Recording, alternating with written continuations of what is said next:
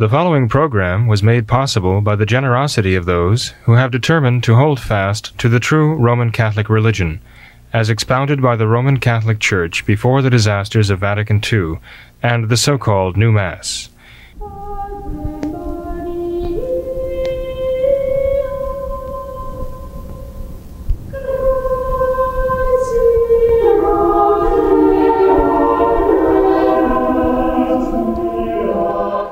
Welcome to What Catholics Believe. Again, uh, another uh, special uh, a recording here for the sake of addressing some of the things that Francis has said on his recent trips. Recently, that is J- June 26th, he was on a flight from Armenia back to Rome and was asked uh, a variety of questions by the uh, the media, who have discovered the people of the media have discovered that he's more than willing to expatiate on just about any question under the sun, um, and some of them that don't deserve to be under the sun. Uh, Francis was asked by a, a certain Tilman Kleinjung, who is from uh, apparently, uh, yeah, German National Radio.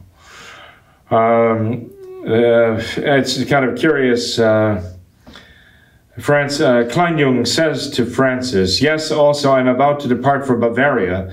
Thanks for this question. Pope Francis uh, replies, Too much beer. And Kleinjung answers, uh, Too much beer, Holy Father. I wanted to ask you a question today. You spoke of the gifts of the shared churches, of the gifts shared by the churches together. Seeing that you will go in, I believe, four months to Lund, for the commemoration of the 500th anniversary of the Reformation. I think perhaps this is also the right moment for us not only to remember the wounds on both sides, but also to recognize the gifts of the Reformation. Perhaps also, this is a heretical question, perhaps to annul or withdraw the excommunication of Martin Luther or of some sort of rehabilitation. Thank you. So Kleinjung for German National Radio is asking Francis if it's time to rehabilitate Luther, lift the excommunication against Luther, annul it, uh, whatever, to recognize the gifts that they share and the gifts that have been brought to the church by the Protestant Reformation. Francis responds as follows I think that the intentions of Martin Luther were not mistaken. He was a reformer. Notice, not a heretic, he was a true reformer. That's what he's saying here, is a real reformer of the church. Perhaps some methods were not correct. Only in his methods was he wrong, perhaps. But in that time, if we read the story of the pastor, a German Lutheran, who then converted when he saw reality, he became Catholic. In that time, the church was not exactly a model to imitate. There was corruption in the church, there was worldliness, attachment to money, to power, and this he protested. Yes, Luther protested all those things, it's true. And then he decided to turn against the faith and to um, annul the faith, to deny the faith, and create a faith of his own based on heresy. Luther did protest these things too, but he also unleashed a wave of these same these same terrible things: worldliness, attachment to money and power. Himself, he brought this into existence here by his Lutheran revolt here. Francis doesn't say anything about that. But he goes on to say that Francis was protesting these evil things worldliness, attachment to money, to power, and so on. But he goes on to say about Luther then he was intelligent and took some steps forward, justifying, and because he did this. Again, the translation leaves something to be desired here, of course. And today, Lutherans and Catholics, Protestants, all of us agree on the doctrine of justification. There he says it out of his own mouth. Lutherans, Catholics, Protestants all agree on the doctrine of justification. It is heresy. The Lutheran teaching of justification is heresy, condemned as heresy by the Catholic Church. Francis says he all agrees. He agrees. And the Novus Ordo Church, which he calls Catholics, Lutherans, Protestants, they all agree they have the same doctrine of justification. On this point, which is very important, he did not err, Francis says. He made a medicine for the church. So Francis was the uh, rather Luther was a, a, a doctor. He was a doctor who was who was healing the church of its ills. This is sick. This is sick. But then this medicine consolidated into a state of things, into a state of a discipline, into a way of believing, into a way of doing, into a liturgical way, and he wasn't alone. There was Zwingli, there was Calvin, each one of them different, and behind them were who? Principles. We must put ourselves in the story of that time. It is a story that's not easy to understand, not easy. Then it's certainly not easy to understand the way Francis tells it, that's for sure. Then things went forward, and today the dialogue is very good. Okay, I guess this is the forward now with the Ordo Church. This is going forward. That document of justification, I think, is one of the richest ecumenical documents in the world, one in most agreement. But there are divisions, and these also depend upon the churches. In Buenos Aires, there were two Lutheran churches, and one thought in one way and the other. Even in the same Lutheran church, there was no unity. But they respected each other, they loved each other, and the difference is perhaps what hurt all of us so badly, and today we seek to take up the path of encountering each other after 500 years. So Francis actually is, is stating uh, that he believes the Lutheran doctrine of justification, but the church, the Catholic Church, has condemned as heresy. Um, this is scandalous, of course, but then so much of what Francis says is scandalous. And now to pass on to a little later in that same interview, a question asked by the uh, CNS, the Catholic News Service, Cindy Wooden. Holiness, within the past few days, Cardinal Marx, the German, speaking at a large conference in Dublin, which is very important on the church in the modern world, said that the Catholic Church must ask forgiveness to the gay community for having marginalized these people. in the days following the shooting in Orlando, many have said that the Christian community had something to do with this hate towards these people. What do you think? Well, before uh, giving Francis's answer, allow me to just point out here that um, we grieve the, the death of, of these people. We grieve the murder, the terrible crimes that were committed there, certainly. We cannot cheer these things. All the more so because we fear the, the spiritual state of the souls there uh, that were sent to judgment. Uh, but the fact is that this was in the service of, of the Iranian, of the uh, Islamic State that this man was acting. He said so himself. He pr- proudly proclaimed it. He frequented the same homosexual club, and he was identified by a number of homosexuals as having had liaisons with them and having had those tendencies such that even his father stated publicly at one point that he was, in fact, this way. So, but this this doesn't count. It doesn't count. No truth counts. Uh, all that matters is the propaganda. That's all that matters. The lie. Turn it to in the, the, the make make a big a lie as lie as you can to serve the purposes of even a bigger lie. And so, you know, we're told that the Christians are the ones who brought this about. The Christians are turning them against each other to hate each other and to kill each other now. And it's all the Christians' fault. Um, again, when you begin to lie, there's no there's no limit as to how far you can go, to the point where you, you embrace the lie altogether, and you can say the most outrageous things, the most foolish things, the most idiotic things, as long as they serve the purpose. It doesn't matter. You just say them over and over and over and over and over again. And people who do not know how to think, but all they know how to do how to all they know how to do is feel will begin to feel the way you want them to feel, and that's all that matters because they're, they're capable of thought. Talk about building machines that can think, we're building people who can't. We're providing people who cannot think. Uh, that's the real danger, not the artificial intelligence. It's the it's the real natural stupidity that is that, that we're we're fomenting and fostering in human beings, and it's criminal, but we're doing it. And so the lies are winning, and they're taking over. They're infecting like like the diseases. They're worse than Ebola. They're worse than Marburg virus. They're worse than any other disease. Um, the, the the disease afflicting the human soul right now is the real the real danger to us all. That's the real epidemic, pandemic, I would say. But take a look at Francis's answer here to Cindy Wooden's question about apologizing to the homosexuals because they've been marginalized.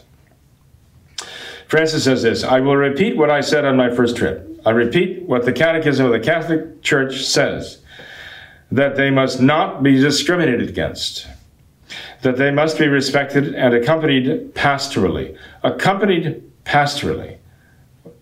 Go along with them, don't try to stop them, don't tell them it's wrong, just accompany them pastorally. Now, there's an expression devoid of any real meaning because it can mean anything you want it to. Something Francis specializes in, phrases like that. One can condemn, but not for theological reasons, but for reasons of political behavior. So, condemn condemn, but it's not a theological, it's, it's political. It's a political condemnation because of the behavior. We're talking about sin here. Francis doesn't seem to understand the meaning of the word offense against God. Certain manifestations are a bit too offensive for others. No? Oh, so it's a matter of certain manifestations being offensive for certain types of people. Maybe that's the problem. There are certain people who are just a little hypersensitive to this thing and they overreact to it. Is that the problem, Francis? Is that what we're really talking about here? But these are things that have nothing to do with the problem. The problem is a person that has a condition, that has goodwill, how do you know, Francis? Who are you to judge whether he has goodwill? Any more than whether he has bad will, Francis. You would just assume that they all have goodwill. You don't assume that about anybody else, certainly not traditional Catholics. You assume they all have bad will. But when it comes to those who are actually living the homosexual lifestyle, you just automatically carte blanche assume they all have goodwill. Why, Francis? What does it say about you? In any case, we must accompany them well. Again, accompany them. This is what the Catechism says a clear catechism. So those who are defending the, the, the Catechism of the Council, of uh, the Catechism of the Catholic Church put out under John, the, John Paul II, be careful what you're defending, because if you're defending what Francis is interpreting here, uh, I dare say you're defending something you don't really believe. No, it's not just what's on the page there, it's how he interprets it. That's what it's supposed to mean now. So, unless you're going to say he doesn't know the catechism, and you might well say so. But uh, if you interpret the, the, Catechism of the Catholic Church of John Paul II differently than Francis does, then you have an issue with Francis. And you have a doctrinal issue with Francis, and you have a faith issue with Francis. Uh, your Pope. Um, in any case, you've got to face reality. These are things you cannot duck, you cannot avoid. You have to face the reality here. Francis goes on, then there are traditions in some countries, in some cultures, that have a different mentality on this problem. I think that the church must not only must not only ask forgiveness. Like that Marxist cardinal, he says, said, and then he laughed. Francis laughed, it says here when he referred to Cardinal Marx as the Marxist cardinal.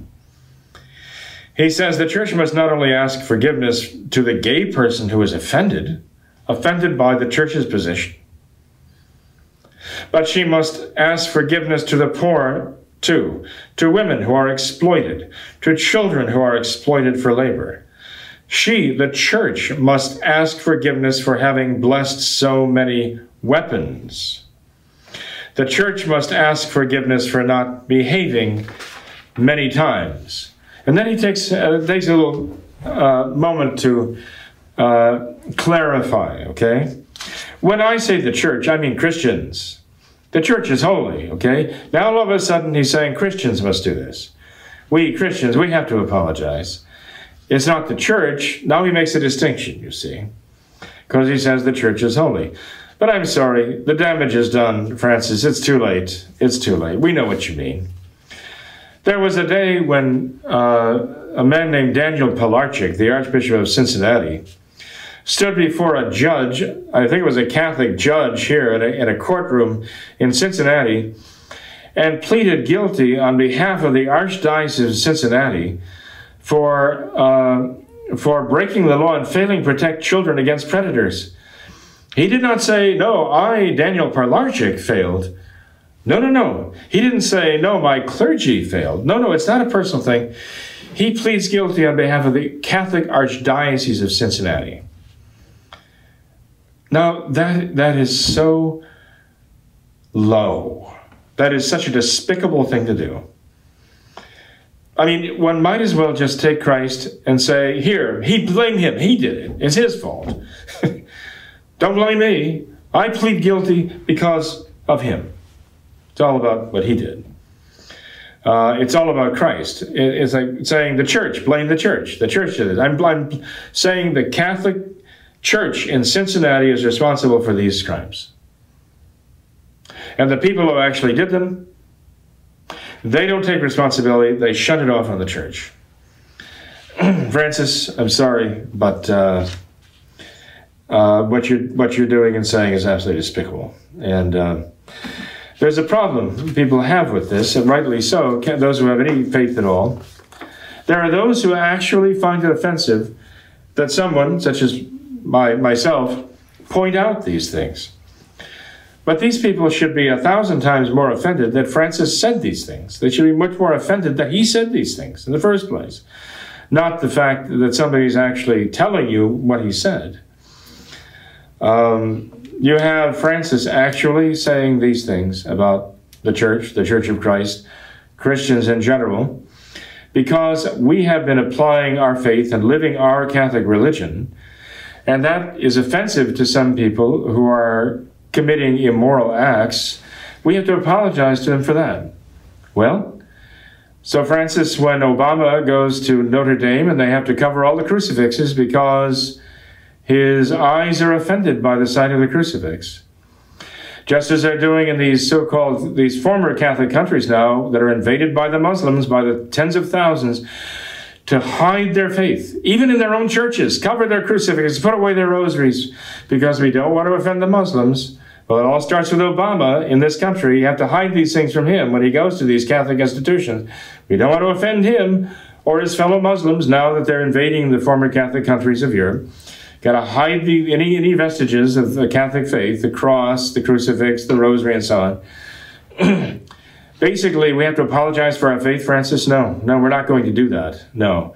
And we're not going to apologize for you either. And heaven help those who try to apologize for you. Look, there are those who, um, who insist that Francis must be the Pope and has to be the Pope. And um, I, I, take issue with them. Um, I recently ha- had someone tell me that in order for a person who is once the Pope to stop being the Pope while he's still alive, is he has to formally join a non-Catholic sect and give his name to a non-Catholic religion. And I mentioned, well, the fact is he uh, is a modernist. We all acknowledge that he is a modernist, and that is not the Catholic religion. And the person uh, who, with whom I was speaking said, well, Yes, but modernism as an evil is something purely negative, so you can't make a religion out of something purely negative. And I said, Well, excuse me, you just said that he, someone like Francis, well, you gave me the example of someone who was a pope, could not stop being the pope unless he formally left the church and joined a non Catholic sect. but again, you, you have to agree that the very nature of, of evil, it is a negative, it is a negative thing. It is an absence of truth. And so any non-Catholic sense, just as modernism itself, is going to be something of purely negative, a denial. A denial of a perfection that God has, or attributing to him a perfection that he, attributing to him something that he doesn't have, which is a non-perfection. Either way you're looking at it, it's a negative. It's a negation from God. So whether it's Lutheranism or any form of Protestantism or modernism, we're all talking about the same thing. So don't tell me one minute that a man who's pope can leave the church and give his name to a non-Catholic sect and a false religion, and that makes him no longer the pope, but not if he's a modernist, which we all agree, again, is a non- non-Catholic religion. uh, that's exactly what it is. St. Pius X made it very clear. It is not only a non Catholic religion, it is negation of all religion, it is the annihilation of all religion, it is the complexus of all heresies. And, uh, you know, again, you know, we have the argument, uh, and, but by the way, just as a footnote on that, I think that if you're talking about something that St. Pius X has said is the complexus of all the heresies together, then it is like a meta Protestantism. It is a mega Protestantism, a denial of faith. It goes far beyond Protestantism in terms of being a false religion. And the fact that a man is, in fact, a modernist and embraces modernism certainly constitutes giving his name to a non Catholic sect, because we're all in agreement, I believe, that modernism is not Catholicism but it is intrinsically hostile to Catholicism. And St. Pius X says it is the, the opposite of it insofar as it, it, completely eradicates Catholicism, puts the root, the head of the axe at the very root of faith in the soul. So how, how blatant can you get in the case of a modernist and a non-Catholic sect? But there are those who go on to say, well, but there are many doctors of the church and fathers who say that if a, if a pope even were to be a heretic, he would remain the pope until he were declared not the pope by the episcopacy, by the bishops of the world. And I would agree to this extent. I agree that ultimately the church itself has to make this judgment. I cannot make this judgment. Certainly not make presume to make this judgment for the, the rest of the world. I cannot do that. But to say that one cannot personally have a conviction that a person cannot be the Pope because of the lies and errors that he's teaching about the faith and the blasphemies he's spreading about our Lord Jesus Christ, I think that's a different matter altogether. You may say that the doctors of the faith, the theologians and so on, have said throughout the centuries, and you have a, you have a point, and we all knew that. We, we accept that. that. That's not news. Have said that well, it's not to the individual just to say, well, he's no pope. I say he's no pope, so he's no pope. No, I understand that. There has to be some uh, declaration, either by himself, let's say joining a non Catholic religion, or by the body of bishops getting together and saying he has defected from the faith, and therefore, in terms of the faith, he has died. So effectively, he's dead to the faith, he's lost the papacy. Uh, because he's lost his life in term spiritual life in terms of the faith. Yes, yes, there is a great deal to be said for that. I understand that. But I think there is more to it. It's not enough unto itself. I mean, a very uh, accepted way to argue is the reductio ad absurdum. You can show an argument is false, is inadequate, is flawed, by taking it to its logical conclusions and showing that it is absurd, that it leads to logical absurdities. And if you're going to argue that a pope can spout heresy or heresies, and he remains the pope, and everyone must acknowledge him as the pope, until the body of bishops get together and declare him dead to the faith and therefore no longer the pope, then what are you saying here ultimately? You mean a pope, he could actually get up and say, There is no God or say that uh, God is the life force of the universe, or say Satan is God. That he could actually say that. And as long as the bishops don't rise up and say, we declare him having defected from the faith, having lost his faith, dead to the faith, and therefore no longer pope. As long as the bishops don't say that, then a man who was ever the pope could actually stand before the world and say, I worship Satan because he is the true God. He is still the Pope and the vicar of Christ on earth until the bishops get together and say, no, he's not. I say that's absurd. You're missing something very important here. That is absurd. You have to uh, think things through here and so understand where you're going with this. If you want to convince people at this point, and you're going to lead them in that direction to think, well, he must be the Pope because the bishops have, haven't said he's not, and they're all modernists. They've been put in place precisely to support him and to uphold him. And so they're not going to do this because they have the same faith he does. It's called modernism, it's not Catholicism. And so a man can stand there before the whole world, kiss the Koran out of reverence, which denies the divinity of Christ, and everyone is just supposed to smile knowingly at each other and say, Well, there goes the Pope again. I'm sorry, that's absurd. This isn't right. Your arguments are flawed, no matter how many pages you put in the book or how much ink you spill on this issue. You've got to go back to the drawing board and rethink your arguments because you're leading people in the wrong way. The Society of St. Pius V doesn't presume to make that judgment for the whole church, but she does. The Society of St. Pius X just acknowledges that there is there's a reasonable doubt, there's an objective doubt about the papacy, of whether Francis ever was the, the Pope in the first place. I mean, look, a Pope has to accept the office of the papacy. A man can be validly elected Pope by not only the, the great majority of, counts, uh, of cardinals, he can be elected by the unanimous vote of the cardinals. But he's not the Pope until he accepts the office. He has to have a knowing, intelligent understanding of the office he's accepting because he's accepting responsibilities. We apply that in marriage, we apply that in ordination, we apply that in any number of ways to accept the responsibility for what you're doing.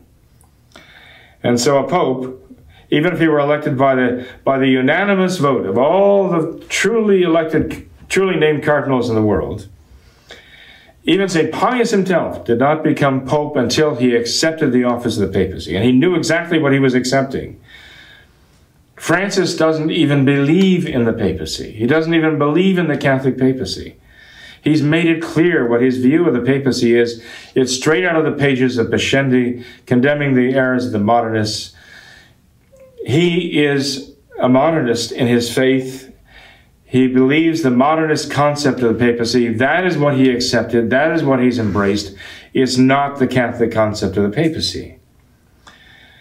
Could a man who doesn't even believe in the Catholic concept of the papacy accept the office? He doesn't even think it exists. How can he embrace an office, accept an office he doesn't even think exists? Well, my dear people, I mean, I, I consider these to be very serious questions. And uh, that's why I say I think this whole state of sedevacantist issue is a pit. It's just a pit for Catholics, traditional Catholics, to fall into uh, and waste our time and energy battling with each other over a question that is simply beyond our competence to answer in any doctrinal or dogmatic way. I do believe that we can have our own personal opinions on the matter, but I do believe also it would not change the practice of our faith. We would simply continue rejecting the things that Francis is, is teaching that are contrary to the faith, the things that are anywhere from heretical to just offensive to pious ears. We, we would reject these things because they cannot come from Christ. Pure and simple, they cannot come from Christ. So in any case, um, when we when we look at the, the answers that, that Francis is giving to these interviewers, he calls it magisterium. We know it is not magisterial and it is not magisterium, it is not the voice of Christ. And we have to say no. No, I, I will not follow this. I cannot follow this. But at least I would like to think we can agree, or we should agree, that there is a serious problem that goes beyond the conventional solutions and that the solutions that are being pretended and offered by the various extremes of the extreme dogmatic sedevacantists on the one hand and the extreme sede occupatists on the other or plenists, sede plenists on the other, saying he absolutely is the Pope, the whole Pope, and nothing but the Pope, and you have to accept him as Pope no matter what he says or does until the bishops tell you as a body that he's not or the extreme dogmatic state, of uh, dogmatic sedevacantist say he's not the pope, not the pope at all. He never was. We we declare and define that he's not the pope, as though they have the authority to make the decision for all the soul of the world. That both of those positions actually lead to absurdities, and uh, that really, we, we should say exactly what we can say and no more. And we can say there's an objective doubt about this. Uh, and because there's an objective doubt, the authority with which Francis presumes to speak is doubtful. And because that authority is in doubt, to us here on earth, living this mortal life, uh, as viatores, living living this mortal life, as far, there's a doubt that is there for us, an objective, real doubt in our minds that this man can be the Pope. And his authority, therefore, is doubtful and in question. We know by the principles of Catholic theology that we are not obliged to follow a doubtful authority or a doubtful voice.